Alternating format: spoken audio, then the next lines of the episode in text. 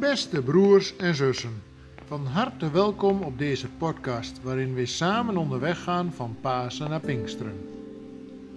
Dit doen wij aan de hand van het boekje vijftig dagen op weg met God, het gebed als ontdekkingsreis. Het feest lijkt voor Jesaja van korte duur, wanneer hij zichzelf aanbiedt voor de dienst aan God. Hij krijgt een boodschap die er niet om ligt. Vanaf nu krijgt hij een zwaar en moeilijk leven. We gaan lezen, Jesaja zes, vers negen tot en met dertien. Toen zei hij, ga, en profeteer het volgende tegen dit volk. Luister goed, maar begrijpen zul je het niet. Kijk goed, maar inzien zul je het niet. Maak het hart van het volk ongevoelig. Stop hun oren toe, smeer hun ogen dicht. Dan kunnen ze met hun ogen niet zien, met hun oren niet luisteren, en tot hun hart zal het niet doordringen. Ze zullen niet naar mij terugkeren en geen herstel vinden. Ik vroeg, hoe lang, Heer? Hij antwoordde, totdat de steden en huizen geheel verlaten zijn en er geen mens meer woont, tot heel het land verwoest is, één grote woestenij. Totdat de Heer de mensen heeft weggevoerd en tot er totale verlatenheid heerst in het land. En als er nog een tiende deel achterblijft, dan gaat ook dat in vlammen op. Zoals een eik of een terebint wordt geveld voor een vuur. Er blijft slechts een stronk over en het zaad in die stronk is heilig. Een harde boodschap. Je zou kunnen denken, als ik mijn leven helemaal aan God toevertrouw, dan zal het voortaan wel voor de wind gaan. Heeft God niet beloofd dat hij diegenen oprecht met hem leven zal zegenen? Maar zegen is iets anders dan voorspoed en succes. Jesaja gaat het moeilijk krijgen. Nog maar net heeft hij zichzelf ter beschikking gesteld.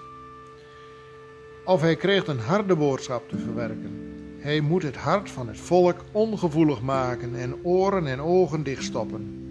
Het oordeel over Juda zal in alle hevigheid losbarsten. Wat is er aan de hand? Blijkbaar zijn de mensen in de dagen van Jesaja zo ver afgedwaald dat er nu geen weg meer terug is. Wanneer hij ze nu gaat toespreken, kunnen en willen ze niet meer luisteren. Het is te laat. Het woord van God kan hun hart niet meer bereiken. Voor Jesaja moet dat een ongelofelijke teleurstelling zijn geweest.